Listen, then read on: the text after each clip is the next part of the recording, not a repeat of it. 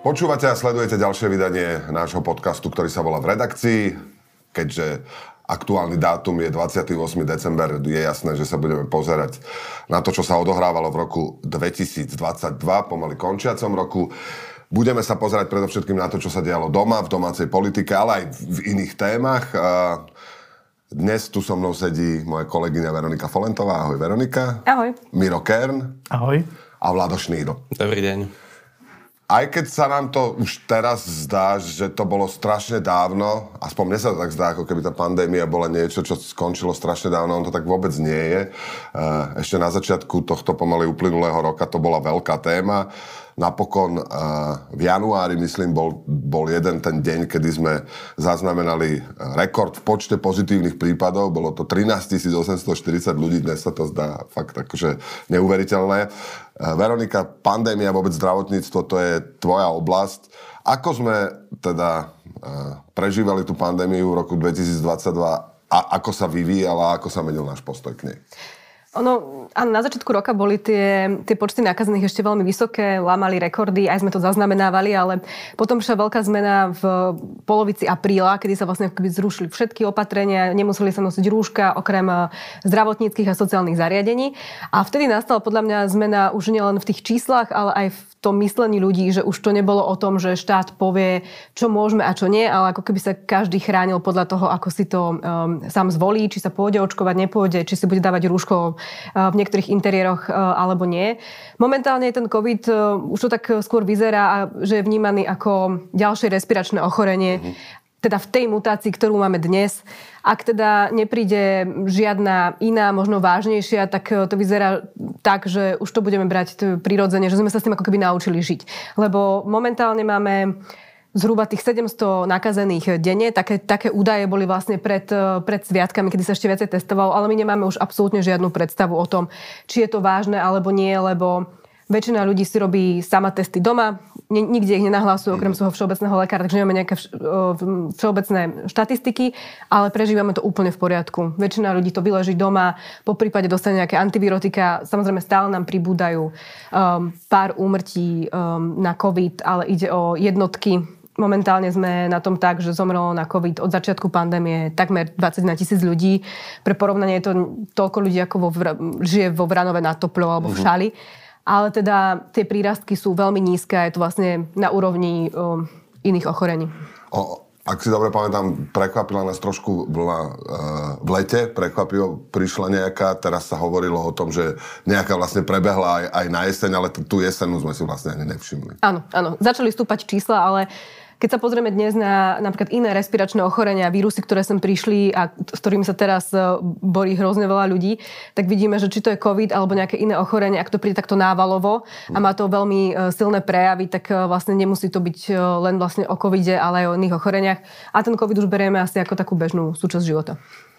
Miro, ty sleduješ predovšetkým vnútornú politiku nie tento, ale minulý rok, keď bola tá pandémia naozaj veľkou témou, tak aj príjmanie tých rôznych opatrení vyvolávalo politické trenice, bola to aj politická téma. Uh, bol COVID politickou témou tento rok? No, už ani nie, lebo vlastne politikov to unavilo, unavilo to voličov, tak si vlastne povedali, že COVID neexistuje. Zrušili postupne opatrenia, ale vlastne e, silnou politickou témou, ale možno aj najsilnejšou politickou témou boli následky COVIDu. To znamená inflácia, zdražovanie energií. To začalo vlastne už niekedy na jeseň, v zime e, minulého roku. A e, to je vlastne téma, ktorá je tu doteraz Takže len uh, ako keby sprostredkovanie COVID cez tú infláciu. Veď k tým opatreniam, ktoré áno, sa príjmali, sa dostaneme. Uh, Vládo, ty sa venuješ bezpečnostnej politike, vlakom, a, ale ako si hlavne tvár našich novín uh, ohľadne dezinfoscény, hoaxom a, a tejto oblasti. COVID bol požehnaním pre, pre dezinfoscénu. Bola to obrovská téma, veľa tých hoaxov sa týkalo covidu. Ako postupne odchádzal covid tento rok, tak to odchádzalo aj z centra pozornosti dezinfoscény? Áno, tak dezinfoscéna vždy rieši to, čím žije či už spoločnosť alebo hlavne sociálne siete a keďže sociálne siete v roku 2022 už boli plné úplne iných tém, hej, primárne teda uh, vojny na Ukrajine, tak uh, vlastne aj tá dezinfoscéna, keď už sa tam niečo objavovalo k tomu covidu, tak skôr to bolo nejaké také útržky k očkovaniu ešte spätne, hej, ktorí chceli vlastne utvrdiť tých uh, antivaxerov, že vlastne urobili dobre, že neboli tie ovce, že sa nenechali očkovať, hej, lebo že sa ukazovalo, že to úplne nefunguje. Prípadne teraz v decembri ešte uh, tam rozoberali výrok uh, infektologa Sabaku, ktorý povedal, samozrejme rozbrať to bez nejakého kontextu, že vlastne kvôli tým opatreniam teraz vlastne ako máme uh, nižšiu imunitu hej, na, na iné choroby a že tie chrípkové, hej, tie chrípka, tie ďalšie choroby, ktoré teraz vlastne akože zasahujú či už dospelí alebo deti, tak sú to čiastočným dôsledkom. Ja neviem teda, do akej miery to, toto sedí, toto, ale Minimálne toto tam ako... No, ho, hovorí sa o, ne, o nejakej imunitnej medzere alebo o nejakom imunitnom dlhu. Asi to, že sme boli zavretí dlho doma a ruškovaní, našej imunite nepomohlo. Hej. Samozrejme, hovoria to imun, imunológovia, že keďže sme sa nestretávali v menšej miere s tými, s tými rôznymi vírusmi, baktériami a tak ďalej, tak tá imunita ako keby bola ochromená trochu, ale tak treba sa dať na tú váhu, že čo mali sme sa radšej nakaziť covidom a bolo by väčší počet úmrtí. Ak sa dneska pozrieme napríklad na dĺžku dožitia na Slovensku, tak pandemické roky vlastne poprvýkrát ukazujú, že nám klesla dĺžka dožitia, alebo to práve kvôli covidu. Ak by sme tie opatrenia nemali, bolo by to asi ešte, ešte horšie, ale určite tam malo to nejaký dopad. A ďalšou veľkou témou, na ktorú sme tiež možno už pozabudli, ale bola to obrovská aj vnútropolitická téma, aj zahranično-politická, aj obrana. To bola obranná dohoda z USA. Uh, v parlament ju napokon schválil vo februári, ale bola okolo toho akože veľká vnútropolitická bitka. V čom to spočívalo? E, tak tá bitka trvala niekoľko mesiacov a dokonca, a to už tiež mnohí zabudli, dokonca ja som si to musel vyhľadať, že tam dokonca malo byť referendum o, o zákaze amerických základní na Slovensku, ktoré vlastne napriek vojne tu stále nie sú. A vlastne to dopadlo celé tak, že to prešlo pomerne tesne. Myslím, že 79 zo 140 poslancov za to hlasovalo. A troška sa tam ukázala ako keby tá rozčesnutosť e, tej slovenskej politickej scény. Ukázali sa tam akože fascinujúce mená, napríklad Romana Tabak a pán poslanec Kúriak, ktorí jediní z, z klubu Olano hlasovali proti. Ukázalo sa, že aj e, Sme rodina je rozčesnutá, že polovica hlasovala za, polovica proti. Boris Kolár sa takticky zdržal. A e, vlastne taká tá, ukazuje to tú takú deliacu líniu tej slovenskej politiky, ktorá potom sa ukázala aj na začiatku vojny s Ukrajinou. A je to naozaj akože zaujímavé, že takáto téma sa v podstate úplne zabudla, lebo o, vlastne o dva týždne, o tri týždne ju úplne prebila mm, invázia na Ukrajinu. Keby sme mali povedať, že keď hovorí, že, že je to nejaká tá, tá deliaca línia, kto stal na ktorej strane. Hovorí, že Olano bolo asi za až na dve poslan... Až Áno, na... Olano, Saska, e, za ľudí boli za polovica klubu. E, Smer rodina bola za a naopak proti bola Republika, hlas Smer. Tam sa vlastne očakávalo, že ako sa k tomu postaví hlas, lebo vlastne ako Peter Pellegrini, kým bol premiérom, tak počas jeho vlastne premiérovania sa rozbiehali tie rokovania. A ako, ako napokon ten, ten hlas? Oni za to nehlasovali, a, ale boli takouto ako keby vlažnejšou opozíciou v tom. Tam bol naozaj najviac počuť smera republika. Uh-huh. A, a mám pocit, že potom počas roka uh, sa vyjadrili, že vlastne už ani nie sú až tak veľmi Áno, áno, áno, áno. Tam oni akože, naozaj akože hlas sa ukázal e, na rozdiel od Smeru ako pomerne prozápadná strana. A po covide asi tá, tá zmluva z, tá, tá DCA, zmluva, tá obranná zmluva so Spojenými štátmi, to bola ďalšia obrovská téma pre, pre dezinfoscénu. Keď je v niečom Amerika, tak majú hoaxery žatvu, e. áno. Tak ako, ako, ako to vyzeralo na dezinfoscéne s tou zmluvou? No tak, uh, ona samozrejme, takto. Spočiatku to vyzeralo, že uh, okolo toho nebude až taký veľký cirkus, pretože tá súčasná vláda, alebo teda hlavní predkladateľia tej zmluvy, čo bol minister obrany Naď a vtedy minister zahraničia Korčok, oni tušili, čo to môže vyvolať, hej, pretože samozrejme je tu silný proruský sentiment a s tým komplementárne spojený silný protiamerický sentiment a už vlastne aj počas tej predošlej vlády, hej, vtedy Andrej Danko tiež ťahal akože odboj proti tej zmluve. Takže oni tu robili tak lišiacky, že vlastne ten návrh tej zmluvy zverejnili ešte pred Vianocami 2021 a nechali tam vlastne tú lehotu na podanie tých pripomienok e, vlastne počas Vianočných sviatkov tých minulých. A vlastne dúfali vlastne, že počas, to sviat, počas tých sviatkov ľudia budú riešiť iné veci, predsa ešte ten COVID vtedy doznieval. A spočiatku sa, stalo, že, sa zdalo, že im to vyjde, pretože uh, vlastne počas tých sviatkov alebo pred tými sviatkami tú tému vlastne otvárali iba také tie, tie klasické známe firmy ako Eduard Chmelár a hej, uh, hej, s ním nejak mentálne prepojená, hej, uh, mentálne prepojené programovské kanály. Ešte keď sme robili začiatku roku 2022 rozhovor s tedy štátnym tajomníkom Martinom Klusom z ministerstva zahraničia, on si dokonca pochvaloval, že im tá stratégia vlastne vyšla, hej, a že vlastne nebolo, nebolo ani potrebné na to reagovať, na tie ich, ich e, akože polopravdy, pretože to odohrávalo iba v tých obmedzených bublinách. Lenže potom do toho vstúpil Maro Žilinka. Maro Žilinka, generálny prokurátor, ktorý si vlastne počkal na koniec tej lehoty a na Facebooku oznámil, že teda on žiada alebo navrhuje tú dohodu odmietnúť, pretože k nej má 35 e, vážnych výhrad a až potom, až potom, ako to vstúpil Žilinka, sa to stalo celou spoločenskou témou. Pretože ten Žilinka Mal tam aj teda povedať aj nejaké vecné výhrady, typu, mm-hmm. že, alebo také dokonca zlepšováky, že aby sa tam lepšie riešili neviem, vodičské preukázy, hej, tých zahraničných ako podobne. Ale väčšina tých argumentov bola skôr politických, až takých a historických. Hej, len pripomeniem, že Žilinka tam začal rozoberať, e, že vlastne tá dohoda DCA bude znamenať, že tu Američania môžu umiestniť jadrové zbranie dokonca. Hej, začal tam dávať tie svoje paralely z rokov 68, že vlastne tá dohoda DC je v podstate ešte menej výhodná, než bola okupačná zmluva so Sovietským zväzom e, z jesene 68, pričom zamočal ten najpodstatnejší fakt, že to bola okupačná zmluva a že tak ako si každý diktátor napíše do nejakej ústavy, čo len chce, tak vtedy si aj tí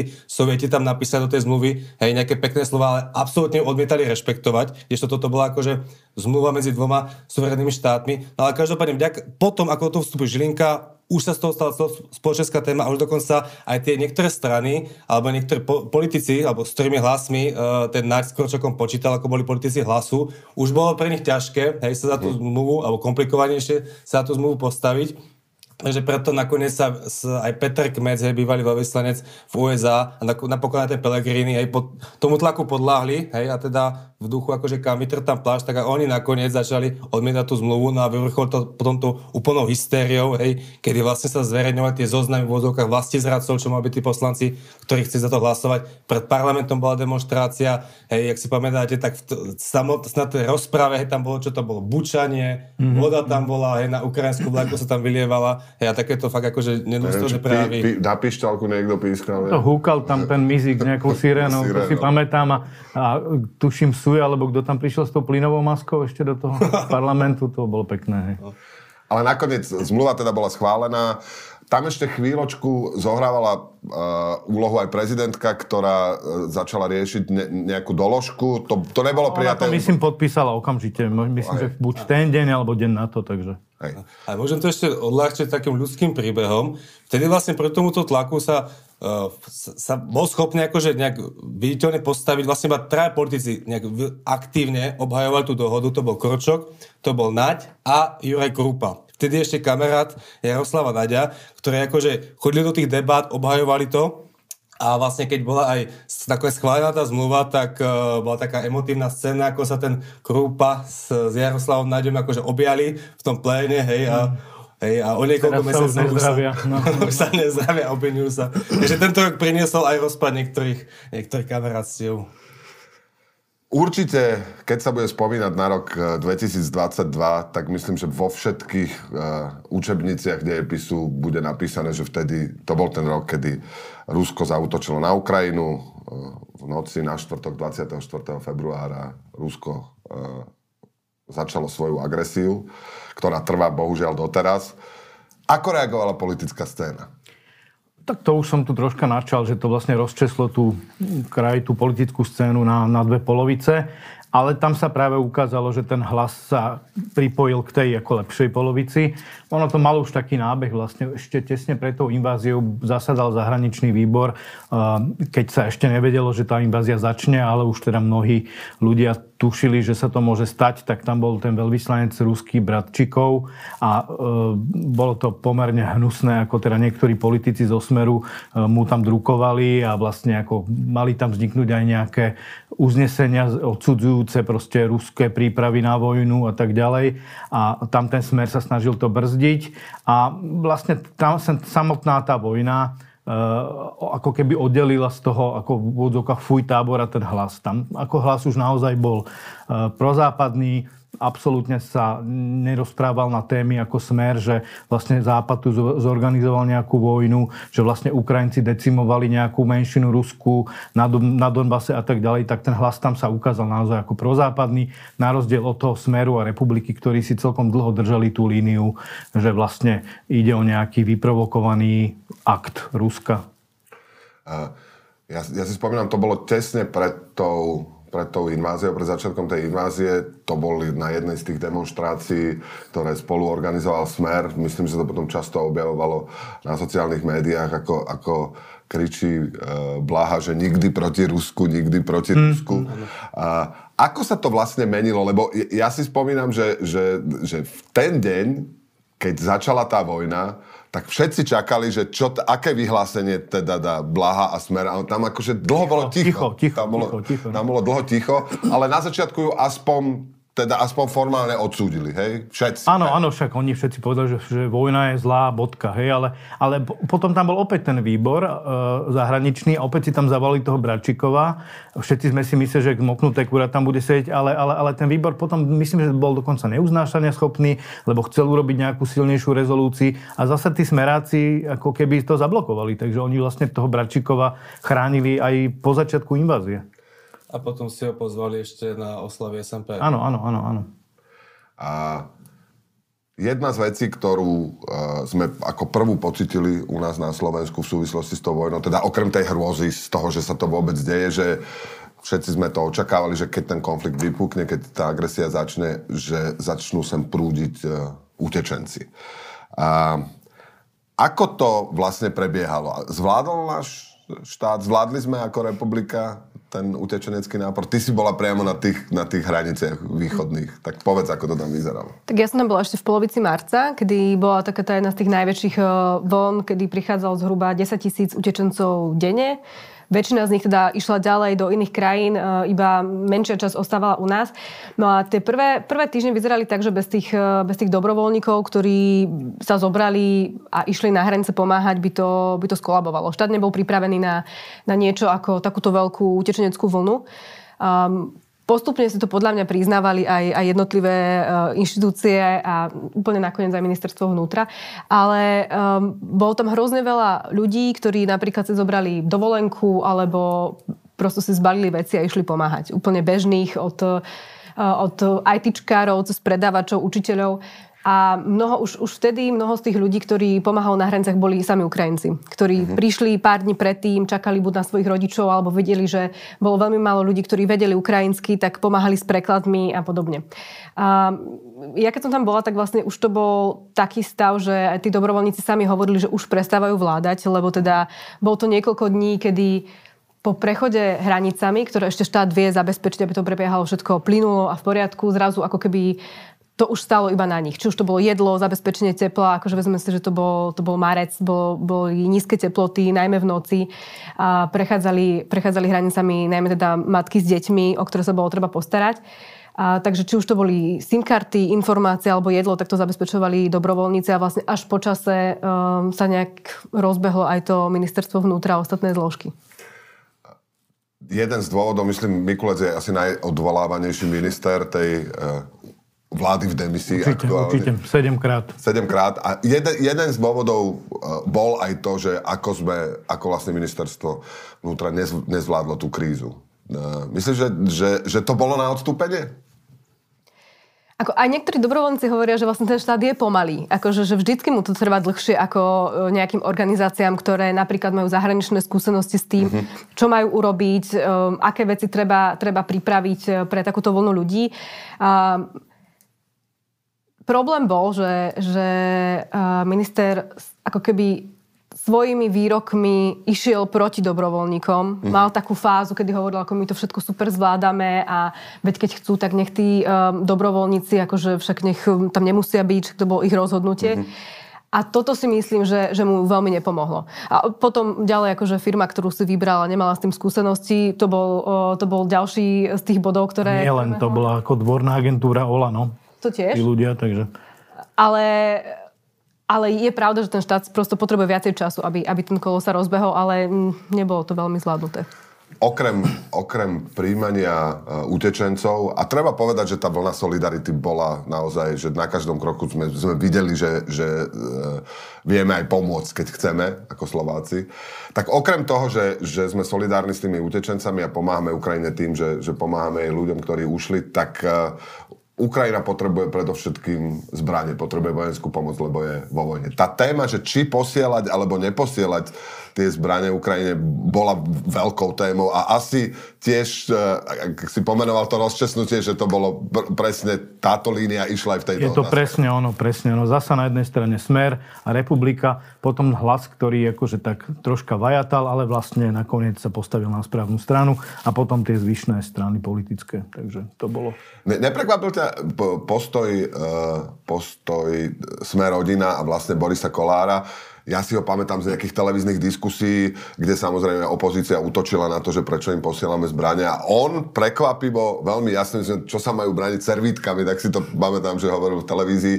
Pričom jeho jeho voliči by skôr mohli patriť k tým, ktorí by mohli mať blízko k tej proruskej scéne. Mňa to veľmi neprekvapilo. Boris Kolár s jeho 8-valcovým Range Roverom je človek západu, to si povedzme, ktorý chodí, akože trávi pomerne veľkú časť roku, roka na Floride. Myslím, dcera mu tam študu, študuje v Amerike, takže on je podľa mňa vnútorne je to naozaj prozápadný človek, užíva si tie, tie, tie výhody toho západu a kapitalizmu. A zároveň tí jeho voliči sú iba na prvý pohľad môžu byť nejakí nejaký proruský alebo, alebo uh, antisystémový. Ako keď sa človek pozrie bližšie na ten jeho elektorát, tak on má veľké percento voličov sú ženy, myslím, že až okolo 70%. A to sú skôr ako voliči, voličky, ktoré skôr počúvajú na tie sociálne témy. Takže mm-hmm. myslím si, že akože nejaká vojna na Ukrajine. Skôr si myslím, že, že, že, že aj tie voličky a tí voliči skôr majú ako keby uh, chuť pomáhať tým Ukrajincom, skôr s nimi súcitia a ako keby povedzme si na rovinu, že to nie sú proste utečenci z Afriky, to sú bieli kresťania, ktorí ako keby vyvolávajú e, ako nejaký odpor a nejaký strach, iba naozaj, už, naozaj no, nejaké naozaj minority tých voličov. Jak teda, nechcem si si myslel, že ste boli, že nesúhlasím, tak poviem, že to je do, taký doplnok k tomu Kolárovi Uh, on zase pred voľbami, on, on mal takéto akože proruské mm-hmm. úlety. Ja si pamätám na jedného video, keď uh, išiel do Prakoviec, tam sa postavil pre tú vlastne zrušenú vagónku a hovoril, že to kvôli tomu, že sú bruselské sankcie, hej, tuto v Prakovciach mm-hmm. prišli uh, prišli akože o prácu ľudia, samozrejme zamočal, že to absolútne nesúvisí akože so sankciami, akože železničný biznis, jednoducho Rusi zrušili objednávky, takže on mal takéto ako predtým nadbiehanie, hej, aj tomu pruskému tej polskej časti spoločnosti. Áno, áno, mal, ale vlastne vojna to je ako keby úplne iný rozmer toho celého. To je ako, že tak fuj a tak hrozná vec, že, že tam asi... Ja predpokladám, že Boris Kolár si robil aj prieskumy, lebo oni sú veľmi prieskumová strana, naozaj, aj keď vám bude tvrdiť, že určite nie. Ale predpokladám, že on si robil aj nejaký prieskum, na, no, ktorý sa týkal Ruska. A, a, a vojna, akože v podstate po voľbách 2022, 2020, ak, ak on už sa stal súčasťou tej koalície, tak oni predsa mali aj tesne po voľbách také spoločné memorandum, ktoré podpísali ako teda najvyšší ústavní činiteľia. Takže on vlastne v voľbách 2020 už teda sa tvári ako prozápadne. A zároveň už je to predseda parlamentu, takže mm, to aj nejaký honor v sebe nesie a ako by vyzeralo, že keby bol nejaký... Tak, tak vieme, ako to vyzeralo za jeho predchodcu, keď do Moskvy Áno, áno, áno, áno. A napokon z, sme dodali Ukrajine zbranie. Uh, myslím, že, že najväčší spor bol uh, o, te, o ten náš uh, protiletecký systém uh, S-300 to je. Uh, tam sa myslím riešilo, že to prejde cez hranice a hneď, hneď to tí, tí Rusi zostrelia, to šírila tá, tá dezinfoscéna. Takže na jednej strane, Vlado, že ako ten náš postoj k vojne na Ukrajine rieši dezinfoscén. A keďže sa venuješ aj obrane, sme, sme dobrým spojencom uh, Ukrajiny. Tie zbraňové systémy, ktoré tam dodávame, naozaj na tom bojovom poli môžu zohrať nejakú úlohu? Tak začnem tou dezinfoscénou. V podstate podobne ako ten smer. Uh, oni boli prekvapení v tých prvých dňoch. Uh, v podstate dnes už vidíme rozdiel v tom, že už naozaj sa nenosí nekritická obhajba Putina. Už i ten Luboš Blaha na jeseň už neposielal nejaký telegram, hej, alebo nejaký status na, pri príležitosti ako pri príležitosti Putinových narodenín. Uh, takže už takáto nekritická obhava Putina už tam nie je, ale oni si našli tú svoju cestu a v podstate akože uh, teraz razia takéto odvádzanie pozornosti. To znamená klasický vodebautizmus, že a čo urobili Američania pred 20 rokmi v Iraku a samozrejme odvádzanie pozornosti smerom k Zelenskému. Že dobre, ako keby my neobávame Putina, hej, ale ten Zelenský proste si moc vyskakuje a stejný za to môže tá Amerika. Takže vlastne oni teraz pomáhajú šíriť ten, ten, to pokremovské posolstvo, že stejne za tú vojnu môže Amerika. Mm-hmm. Hej? Takže ako keby na, našli si tam tú svoju, tú, tú svoju cestičku a, a, a sú v tom úspešní. Hej? Tie preskumy, ktoré robí Globsek, ukazujú, že naozaj minimálne polovica Slovákov má problém pomenovať Rusko ako agresora. Hej, že napriek tomu, že je to Putin, ktorý tam bombarduje, napriek tomu, že to Putin, ktorého vojaci tam zabijajú civilistov, je to Putin, ktorý tam kradne hej, cudzie územia. Oni keď dostanú otázku, či za tú vojnu zodpovedný Putin alebo Rusko a Amerika, tak oni sú schop, ako polka ľudí v tých prieskumoch je stále schopná povedať, že za to môže vlastne Západ, za, za tú vojnu, pretože a v tomto ich vlastne podporuje aj tá dezinfoscéna, aj uh, politici akože Smeru a, a Republiky a ďalej. A čo sa týka tých utečencov, lebo zase utečenci v 2015, keď bola tá kríza, tak to bola, uh, bol plný internet a plné sociálne siete príbehov a falošných fotiek o tom, čo všetko zlého robia utečenci u nás. Tí ukrajinskí utečenci boli témou pre, pre dezinfoscénu? Uh, boli nie tako silno ako presne pretože ako to Miro spomenul, nie sú to akože, nie, nie sú tmavší a nie sú to tam moslimovia, ale ako tiež sa tam opakovali podobné motívy, že si vždy našli nejaký kriklavý príklad, hej, uh, keď napríklad boli správy o tom, že niekde na benzínke uh, nejakí Ukrajinci, ktorí tu mohli žiť už dávno pred vojnou, sa s niekým pobili, tak samozrejme hneď to bol plný Facebook, že pozrite sa, hej, mm-hmm. ako sú nevďační a podobne. A samozrejme to isté ako v tom roku 2015, vtedy uh, to boli akože, hej, mladí muži s iPhonami, tak teraz sú to akože Ukrajinci na SUVčkách, hej, že vlastne však to aj Fico ináč hovorí, Ukrajinci sú väčška drahé auta, takže to není len dezinfoscéna. No, teda. pretože ako, áno, tých pár, tak v podstate si iba zopakujme, že, že tí ľudia neutekajú pred chudobou, ale pred vojnou. Takže keď máš doma aj SUVčko, tak, tak vlastne necháš v garáži a jednoducho tak Ukrajina to ne, nebol úplne tre, tretí svet. No ale každopádne akože funguje to, že vlastne vždy sa zoberie taký kriklavý prípad, pretože tie matky v, v tom vlaku si nevšímaš, ale Ukrajinca na SUV si všimneš, takže áno, toto potom akože funguje. A ako áno, na, na jednu stranu bola tu tá vlna tej solidarity, ale potom začalo pribúdať aj konfliktov, kedy uh, vodič v autobuse, hej, mal nejaké hlúpe narážky na ukrajinské ženy, prípadne niekomu počmarali auto a v podstate podľa tých prieskumov my sme v regióne vlastne najmenej žičlivý národ vlastne k, k ukrajinským tým utečencom ako takým, hej? Že vlastne ako keby tá, máme ako najvyššiu averziu ako Slováci k ukrajinským utečencom, než vyššiu dokonca, než majú Maďari, vyššiu dokonca, než majú Poliaci. A kým sa dostaneme k tým zbraniam, zapamätaj si tú otázku ešte, tak ty si sa venovala tým utečencom. Mnohí to hovorili, že OK, teraz vidíte tú veľkú vlnu solidarity, ale veď si pamätáme, keď začala uh, pandémia, šili sme rúška, tlieskali sme lekárom a napokon sme sa na tom ako spoločnosť úplne celý uh, rozbili. Myslíš, dá, dá sa povedať za, za tých 7 mesiacov, alebo viac, no, od februára uh, do, do, za tých 10 mesiacov, je nejaká frustrácia, z, ako keby únava z tej témy? Opadla tá solidarita? Určite áno. Ak si, ak si pamätáme napríklad v Alparku, keď bolo vydajné miesto pre, pre um, najmä utečenkyne z, z Ukrajiny, kde si mohli teda zobrať najmä jedlo, oblečenie, hračky pre a podobne, tak tie prvé dni, týždne tam uh, bolo viac dobrovoľníkov, ako potrebovali. Tam uh, ľudia si chodili len v časových slotoch, aby ich tam nebolo príliš veľa. Postupne už to vyzeralo tak, že zháňali dobrovoľníkov, ktorí by prišli pomôcť, zháňali vôbec, uh, boli také výzvy, aby tam doniesli ľudia jedlo a podobne. A čím budú čím bude väčšia téma napríklad energetickej krízy a čím bude vyššia e, téma inflácie, tak e, tá únava bude ešte väčšia a tá frustrácia z toho, že, že tu je nejaká skupina ľudí, ktorá podľa podľa niektorých dostáva ako keby niečo zadarmo a podobne. Mm. Takže podľa mňa tá únava už vidno. Vidno to podľa mňa aj na tom, že aké, aký je záujem uh, nielen o pomoc, ale aj o tú tému v médiách. Tak uh, tá únava prišla úplne rovnako ako, ako pri pandémii. Uh-huh. Keď si hovorila tu to, to centrum utečenské v tom Auparku, tak na to mám príklad taký osobný, lebo moja dcera tam chodí pomáhať a keď tam bola pred nejakými dvomi týždňami, tak povedala, že bola jediná Slovenka, že tam už si iba Ukrajinci pomáhajú uh-huh. Ukrajincom.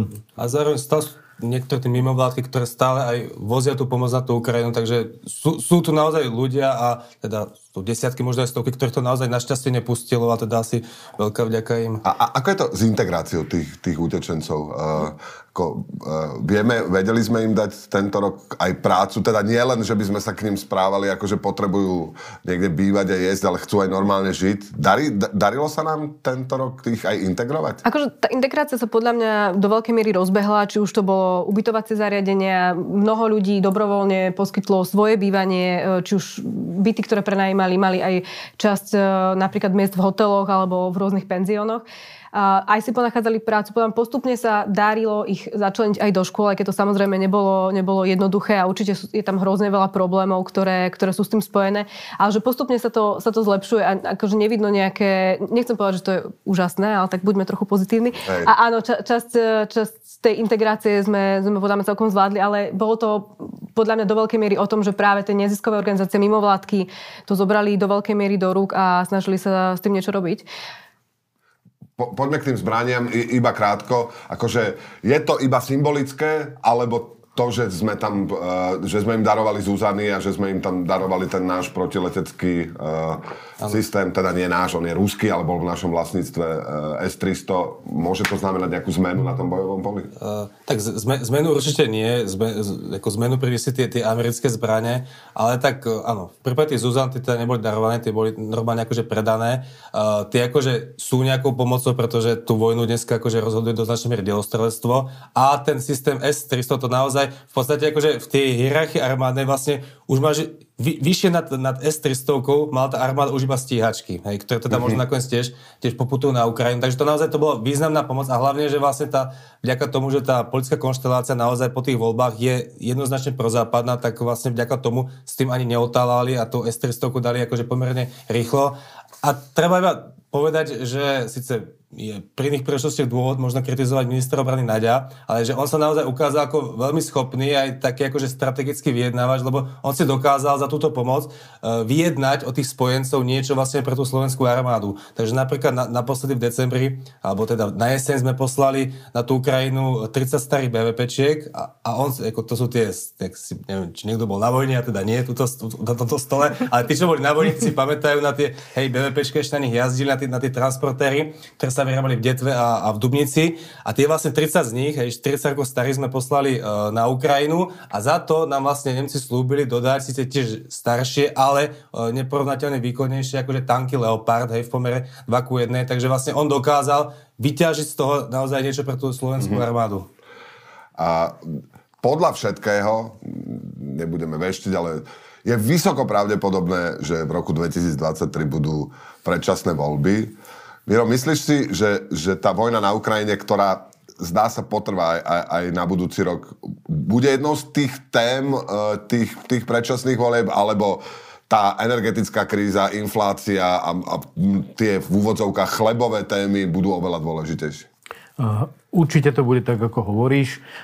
Samotná vojna na Ukrajine myslím, že bude veľmi okrajová v nejakej kampani, ale práve tie dôsledky aj vojny, aj teda inflácie, ktorá začala ešte pred vojnou, to budú hlavné témy. Takže myslím si, že tie voľby budú o inflácii, o pomoci kvôli inflácii, budú, môžu byť do značnej miery o zdravotníctve, ale podľa mňa tam určite bude téma aj nejaká stabilita vlády, a vlády bez takýchto úletov, ktorá tu bola doteraz. Hej. Mm-hmm. Nepochybne tam Fico bude hrať ten svoj motív, že vlastne pokiaľ to je inflácia alebo energetická kríza, tak za to môže pomôcť Ukrajine alebo, alebo západné sankcie. sankcie hej. Jasne.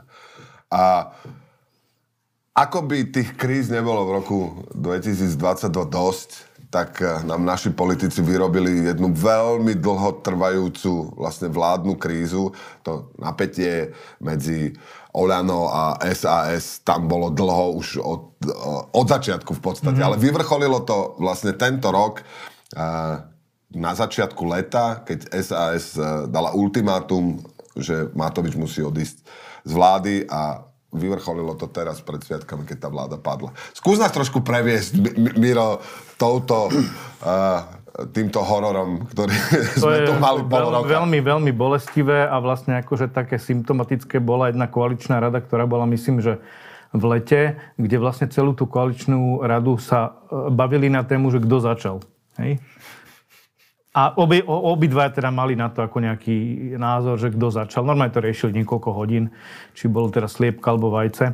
Takže, takže vlastne akože ťažko povedať, že čo to začalo, kto to začal, ale ako však to vlastne trvá 2,5 roka, však to začalo vlastne možno, že mesiac po e, začiatku tej koalície a sú tam také tie základné body, ktoré si všetci pamätáme. Jeden z nich má dva roky práve, myslím, plus minus pár dní a to je, keď Matovič nazval Sulika idiotom.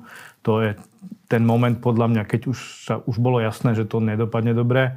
A potom u mňa je tam ešte jeden taký moment, e, keď som si povedal, že, že tá vláda padne a to bolo vlastne, keď sa príjmal ten rodinný balíček, tak asi na 24 hodín si tam Heger so Sulíkom povedali, že už nebude nikto na nikoho nadávať, útočiť. A potom prišiel ten Matovič na tlačovke, povedal, že Saska sa spojila s fašistami a potom sa to celé zosypalo. To bol taký mhm. ten moment, keď som si povedal, že to je konec určite. A vlastne krátko na to potom prišla e, Saska s tým ultimátom, že buď Matovič odíde z vlády, alebo odchádzajú oni. A tam Veľkú úlohu zohrával ten, ten Matovičov balíček, ktorý mal byť mm. pôvodne uh, protiinflačný. Po. Potom, hej. Skús nám pripomenúť, že v čom tam bol vlastne problém? Akože v čom bol problém toho balíčka? No, problém bol v dvoch veciach. Jedna, že ten balíček stal veľa peňazí a že e, Sulík bol za to, aby ten balíček proste bol prijatý, ale iba v prípade, že sa to bude kompenzovať znížením daní. Hej? A e, to sa samozrejme nestalo. A druhý moment bolo práve to samotné hlasovanie e, pri prelamovaní veta prezidentky, keď vlastne sa spojili e, Olaňáci s exfašistami okolo Tarabu a Kufu. Dá sa povedať, že, že kto vyhral a kto prehral v tejto kríze? No to sú iba takí zdanliví výťazí. Keď som tu mal pred týždňom a pol, myslím, pána Sulíka, tak on povedal, že výťazom je celá táto krajina, ale videl som na ňom, že on sa, on sa, on sa cíti byť tým výťazom, takže výťazí sú iba zdanliví lebo vlastne všetci, všetci akože z toho boja odchádzajú otlčení, omlátení kompletne. Hej. A je to vidieť aj, akože na čo je takéto víťazstvo Saske, keď vlastne Saska mala 14% a teraz má proste niekde 6 alebo koľko. Takže to sú takí zdanliví víťazí iba. A zároveň s tým prišlo hrozne veľké znechutenie. Že mm. aj, aj tým, že to bolo pred tými sviatkami, ale to už akože citeľné, že, že tí ľudia, aj keď môžu sa cítiť ako víťazi teraz, ak to pán Solik myslí, ale že oni sú prosto znechutení z toho, čo sa tu tie dni dialo. A miesto nakupovania darčekov mali riešiť, či tu padne vláda alebo nie.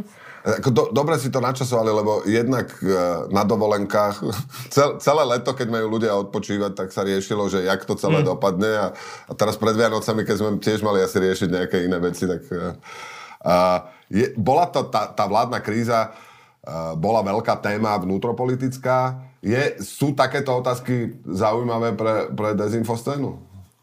No ak teda do dezinfoscény počítame aj čas politikov, tých tzv. antisystémových, tak jak tam určite počítam, tak oni na to reagovali veľmi zaujímavo a to, že sa vlastne na tom rozhádali, na tom, na tom rodinnom balíčku. V podstate uh, iš, iš, išlo hlavne teda o tie jednotlivé skupinky, ktoré sa dostali do parlamentu na kandidátke LSNS, tak uh, vlastne ten rodinný balíček tam dal vlastne taký najvyšší, najväčší klin, hej, uh, medzi nich vlastne od 2020, pretože vlastne iba pripomeniem, čo hovoril Miro, že, že tí pôvodní Kotlebovci, hej, okolo teda Kotlebu a Šlosara a tých ďalších, tí vlastne podporili, hej, ten rodinný balíček spoločne s Tarabovcami, ale tí ďalší Kotlebovci okolo Uhrika a Mazurika, tí vlastne boli proti.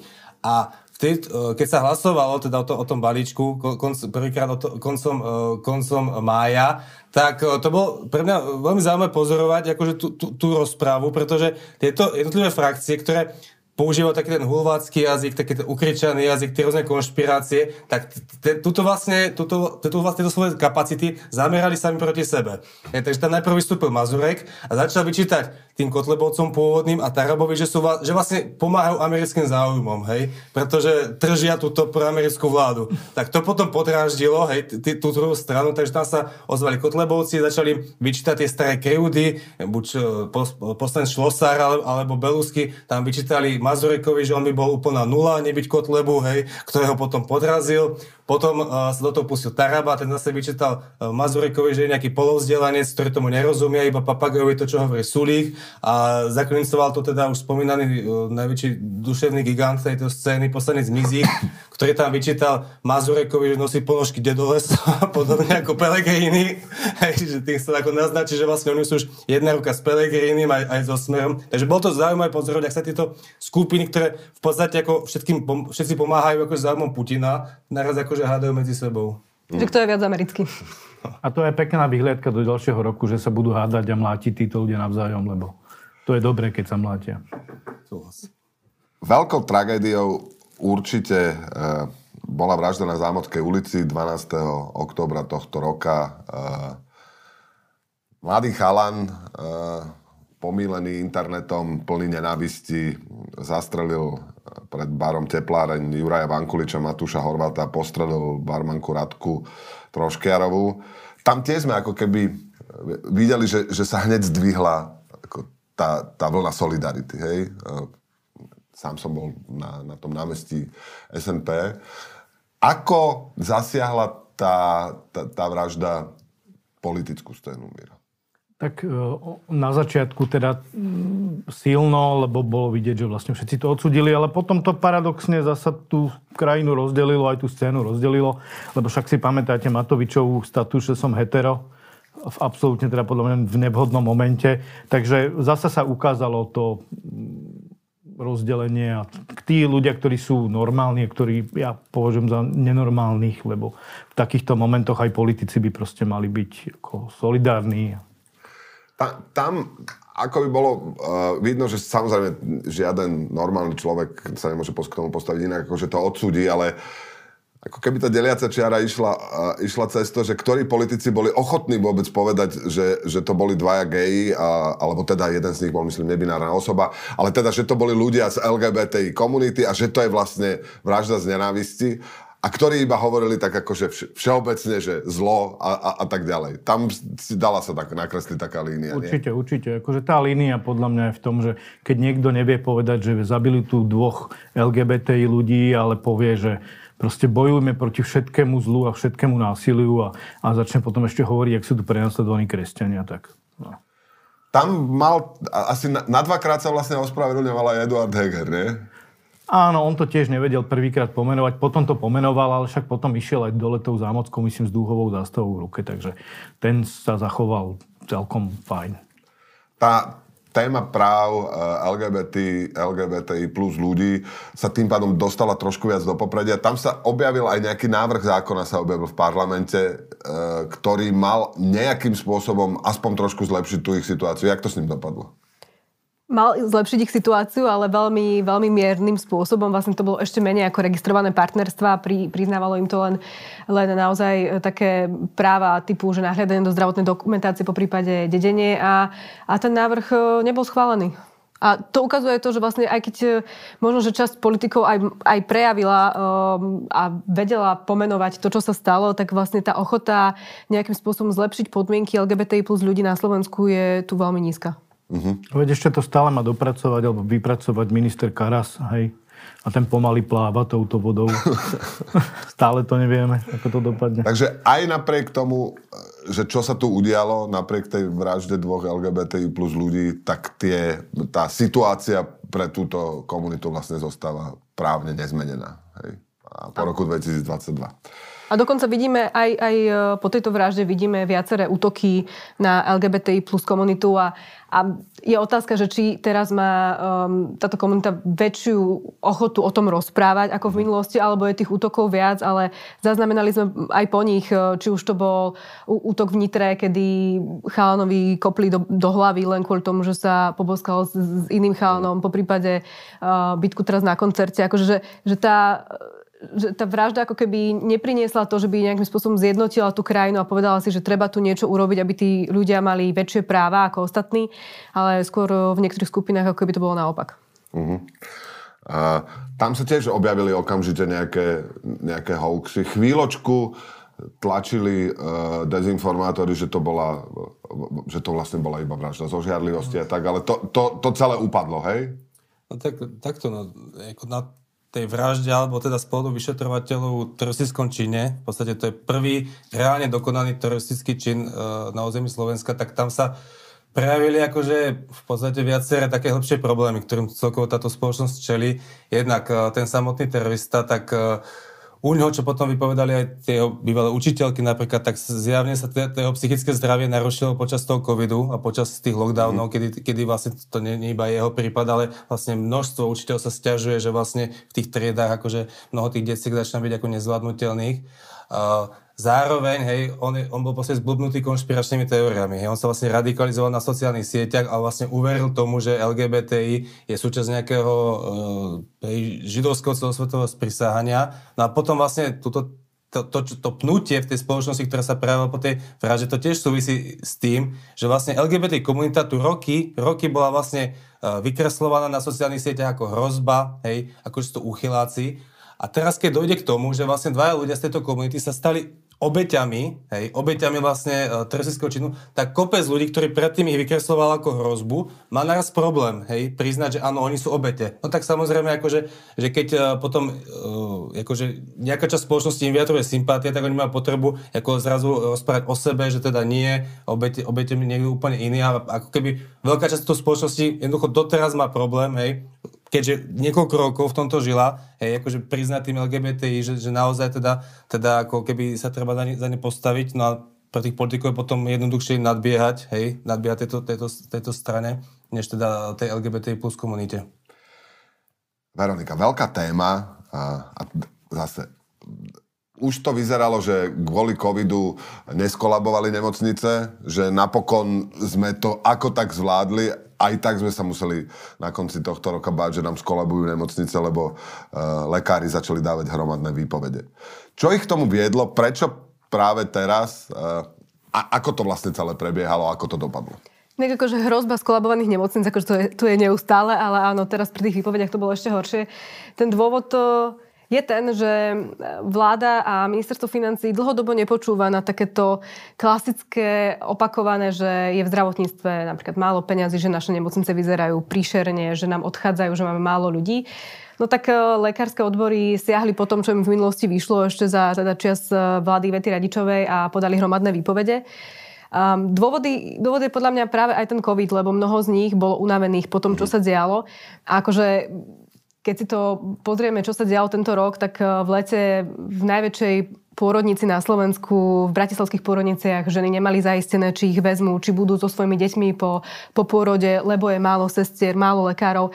Takže to zdravotníctvo je na tom veľmi zle a ten COVID tomu ešte pridal. A preto lekárske odbory eh, prišli s tým, že ideme dať výpoveď, nič iné nám neostáva a potvrdilo sa im, že kým neprídu s takto veľmi nátlakovou formou, tak sa vlastne nič nevyrieši a zrazu sa, sa aspoň nejaká časť eh, vyriešila. A ako politici spracovávali túto tému, eh, Miro? Bola to... Bola to ukážka takej prokrastinácie neuveriteľnej do posledného momentu, že ako to je akože signifikantné proste pre túto vládu. Že proste ťahať tie veci a nervovať nás kompletne až do posledného momentu, kým teda nepadneme na ústa, hej.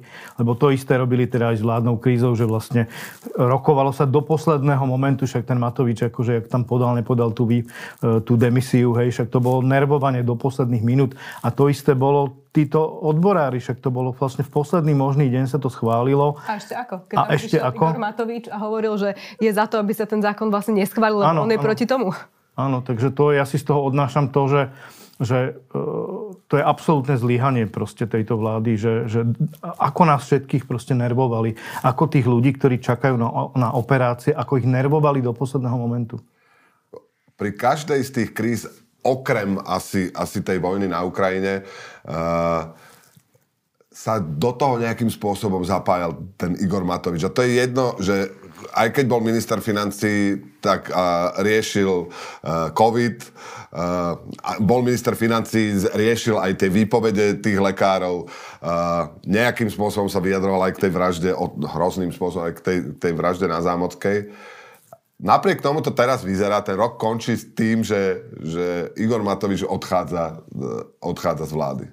Myslíš si, Miro, že, že, to bu- že rok 2022 bol ten zlomový moment, ktorý znamená definitívny koniec Igora Matoviča v slovenskej politike? To sa dozvieme ešte len, lebo uh, veď asi viacerí tušia, že tam budú nejaké chute v tom Olano aj toho Igora Matoviča vymeniť ako predsedu Olano a to by bol vlastne ako až jeho koniec ale zasa stále to Olano nepadlo úplne, ne, mm, stále oni majú nejakých 7%, 8% a vždy to dopadlo tak, že nakoniec v tých voľbách mali viac, než ukazovali prieskumy, čo tentokrát sa stať nemusí, ale, ale e, nemyslím si, že by Olano padlo pod 5%, lebo až to by bol koniec e, Igora Matoviča. E, on ešte môže prísť, keby treba s tom Olano vymenili predsedu a že by sa stal predsedom Heger, čo zatiaľ tiež nevyzerá ako nejaké veľmi pravdepodobné, takže nemyslím si, že rok 2023 bude koncom Igora Matoviča.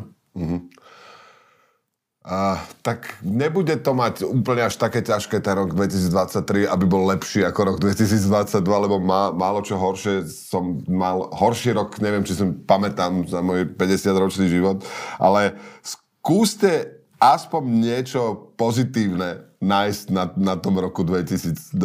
Kľudne aj osobné, čo, čo pekné, príjemné, pozitívne vám priniesol ten rok? Mne tá vlna solidarity s Ukrajincami, ako to je pre mňa taký najsilnejší zážitok tohto roka. Si začala by si mohol povedať jedinú pozitívnu vec. Áno, presne, presne. Tak som nad tým rozmýšľal, ale veľa tu toho nebolo. No.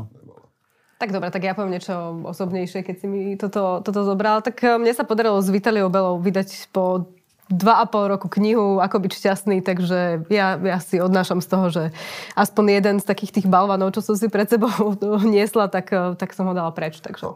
Ako byť šťastný, Veronika? Povedz. Musíš si prečítať si... marketingové okienko, keď si prečítaš našu knihu, možno sa dozvieš.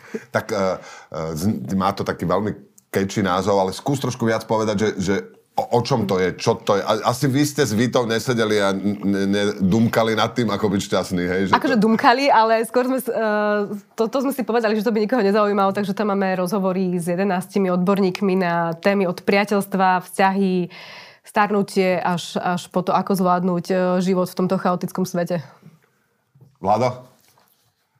Tak uh, mne sa napríklad potvrdilo, že napriek tomu, že slovenské školstvo ako takéto nie, ak sa úplne výkladná skriňa, tak uh, tak aj v dôsledku tej vojny, keď sme my vlastne začali tiež rozbiehať tiež self-promo, hej, nejaké tiež aktivity v zmysle, že sme robili časopisy o propagande, alebo sme teraz s jedným vlastne Rusom protivojnovým začali vlastne organizovať debaty na školách, tak sa ukázalo, že vlastne stále tu sú tu vlastne stovky učiteľov, hej, naprieč Slovenskom, ktorí sú ochotní alebo chcú rozprávať o sociálnych sieťach, o propagande, o hoaxoch, hej, a, a že teda vlastne, keďže štát s tým akože moc nebojuje, tak akože, že túto mnoho jednotlivcov s tým bojovať chce, a celkovo pozitívne asi bolo to, čo zaznelo na začiatku, že to bol vlastne taký prvý rok po troch rokoch bez nejakých opatrení, hej, alebo väčšinou toho roka a teda to asi zostane snáď aj v tom ďalšom roku. Aspoň jedno pozitívum, teda, ktoré teda snáď môžeme čakať aj od budúceho roka.